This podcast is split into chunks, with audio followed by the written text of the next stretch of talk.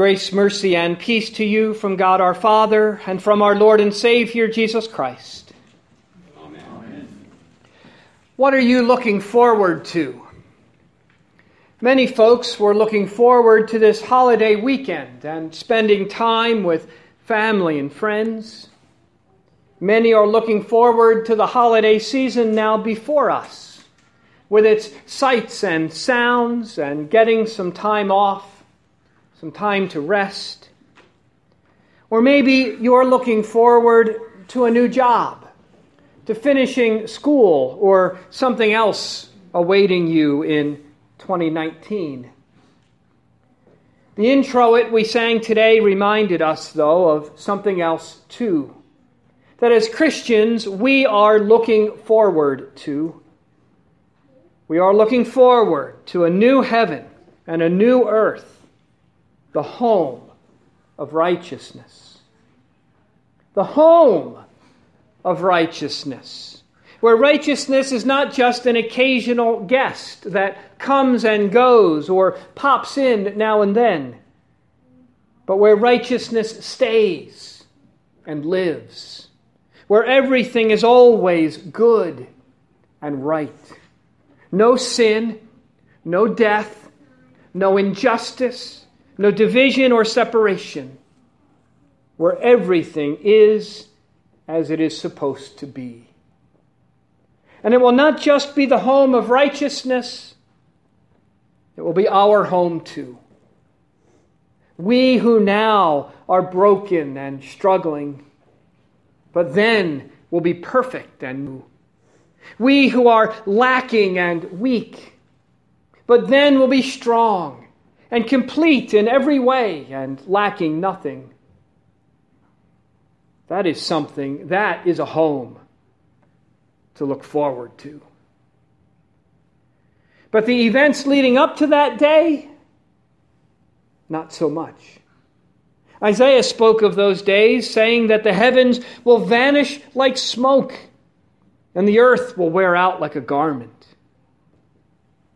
Jesus describes it this way in the Holy Gospel we heard The sun will be darkened, and the moon will not give its light, and the stars will be falling from heaven, and the powers in the heavens will be shaken. All of which doesn't sound like something to look forward to. But it is, actually. Because then, after that, will be Jesus. He who died and then rose from the dead, he who came and will come again. Or again, as God put it through the prophet Isaiah, my salvation will be forever, and my righteousness will never be dismayed. My salvation, my Jesus, is forever. My righteousness, my Jesus, will never be dismayed. For heaven and earth will pass away, but my words, Jesus says, will not pass away.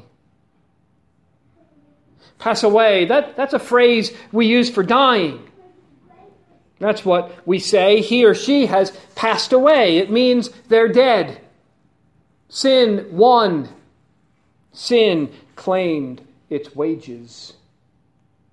So, heaven and earth, this world, this creation, if it's passing away, it's dying. Because it too is broken and struggling, lacking and weak. And one day it will pass away. Sin, the anti life, will win again. Science has confirmed this word of God, noticed this reality too though it doesn't know of sin and cannot tell us what comes next. But as Christians, we know what comes next. We know that those who die in Christ, those who pass away in Christ, will receive new life. They will rise from the dead just as Jesus is risen from the dead. That's why, why, while we're sad at the funerals of those who die in Christ, we also rejoice in this promise of God. So, too, when heaven and earth pass away, then, Though a frightening day, at the same time, it will be a joyful day. For we know there is new life awaiting. In the one who paid all sin's wages on the cross, in the one who defeated death, in the one who provided a next, a future for us, in Jesus. For his resurrection means that sin did not, in fact, win. He did. And so, as Jude reminds us today, he is able. He is the one who is able. Able to keep us, able to help us, able to take us from death to life again, from this world to the next. For as we have remembered this whole church year, he himself paved the way. He was born into this world to die and then went through death to life from this world to the next. For you and me. To provide a way for us. That where He is, we too may be. Jesus is able to do that. He is able to do what we are unable to do. For this time that we are now living in, Jesus says, is like a man going on a journey, but who is coming back again, and who will come back at just the right time, in the nick of time. Just when everything around us is coming to an end and falling apart, all the chaos and catastrophe we heard of earlier. we need hope. That is our hope. That is how we can look forward to the end. Because the end isn't just the end. The end isn't just the curtain going down on your life or on this world and there's nothing more.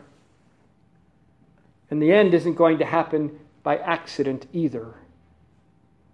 The end is Jesus coming back. He is the Alpha and the Omega, the scriptures tell us, the beginning and the end. So, as sure as this world, this creation is here, just as sure is Jesus coming. Not just to end it, but to recreate it, make it new and good and perfect again. So, Jesus says, watch for him. Watch like we watch for the snow when a blizzard is coming Watch like we watch for family to arrive when the holidays come. That is not an idle kind of watching, but watching and waiting with much activity and preparation and excitement. But what does that look like, such waiting and watching? We'll turn back to the reading from Jude for the answer who lists a number of things there. He says, But you, beloved, build yourselves up in your most holy faith. Pray in the Holy Spirit. Keep yourselves in the love of God, waiting for the mercy of our Lord Jesus Christ that leads to eternal life. And have mercy on those who doubt. Save others by snatching them out of the fire. To others, show mercy with fear hating even the garment stained by the flesh. Those are the same kinds of things that we do as we wait for the weather or for the holidays, just in a spiritual way. So, build yourselves up in your most holy faith means to get what you need before the day comes. Not from what's at the supermarket, but what's at the church the Word, and the body and blood of Jesus, to feed you and strengthen you in your watching, to keep you and from distraction and weariness, and to be strong in His forgiveness and life. To pray in the Holy Spirit comes from that, for we respond to what we receive from Jesus. He speaks, and then we speak. Our guests say, We're coming, and we say, Yes, come. Jesus says, I'm coming, and we say, Yes, come, Lord Jesus. And then keep yourselves in the love of God and wait for His mercy. The love of God, first and foremost, is His forgiveness. So keep yourselves in this. Confess your sin and receive His absolution. Just as we keep in touch before the weather arrives or our guests arrive. Have mercy on those who doubt, those whose faith is weak and wavering. Help them as we help our neighbors during a storm or as we visit them during the holidays. Assure them of the love of God for them in Christ Jesus. Point to his manger, point to his cross to see the love of God. Save others by snatching them out of the fire, Jesus says. Warn them about sin. Do good for them when they're suffering in sin and its consequences like when storms hit or the holidays come. Communities often come together, neighbors help each other. Why only then? And not getting caught up in sin either, hating even the garment stained by the flesh. Not hating our neighbors or turning away from them, but turning away from sin and the things of sin and staying focused on the coming one on Jesus, waiting for Him, watching for Him, lest He suddenly come and find you asleep, lest He come and find that your faith has given way to the things, the concerns, the desires of this world. Lest he find that instead of turning away from sin and focusing on him and his forgiveness, we turned away from him and his forgiveness. And focused on, well, me. What I think, what I want, what pleases me, what benefits me only. If that's my focus now, that will be my focus also when the end comes. And so it will be a day of worry and fear, trying to protect and preserve me and what I have. But if instead we are waiting and watching for Jesus. If our focus is not on me, but on Him, then when the end comes, when He comes, then it will be a day of joy. A day not of loss, but of gain. A day not of death, but of life. An end, but also a beginning.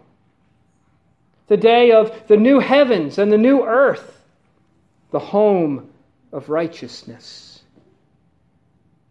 Again, a day to look forward to. So, are you? Are you looking forward to that day, or are you too nearsighted? Are you waiting and watching for it, or too busy, too consumed by the tyranny of the present? It's tough, isn't it? We triage our lives, and there's stuff that needs to get done now and stuff that we can put off, and so we do. So the end of the church year is good for us.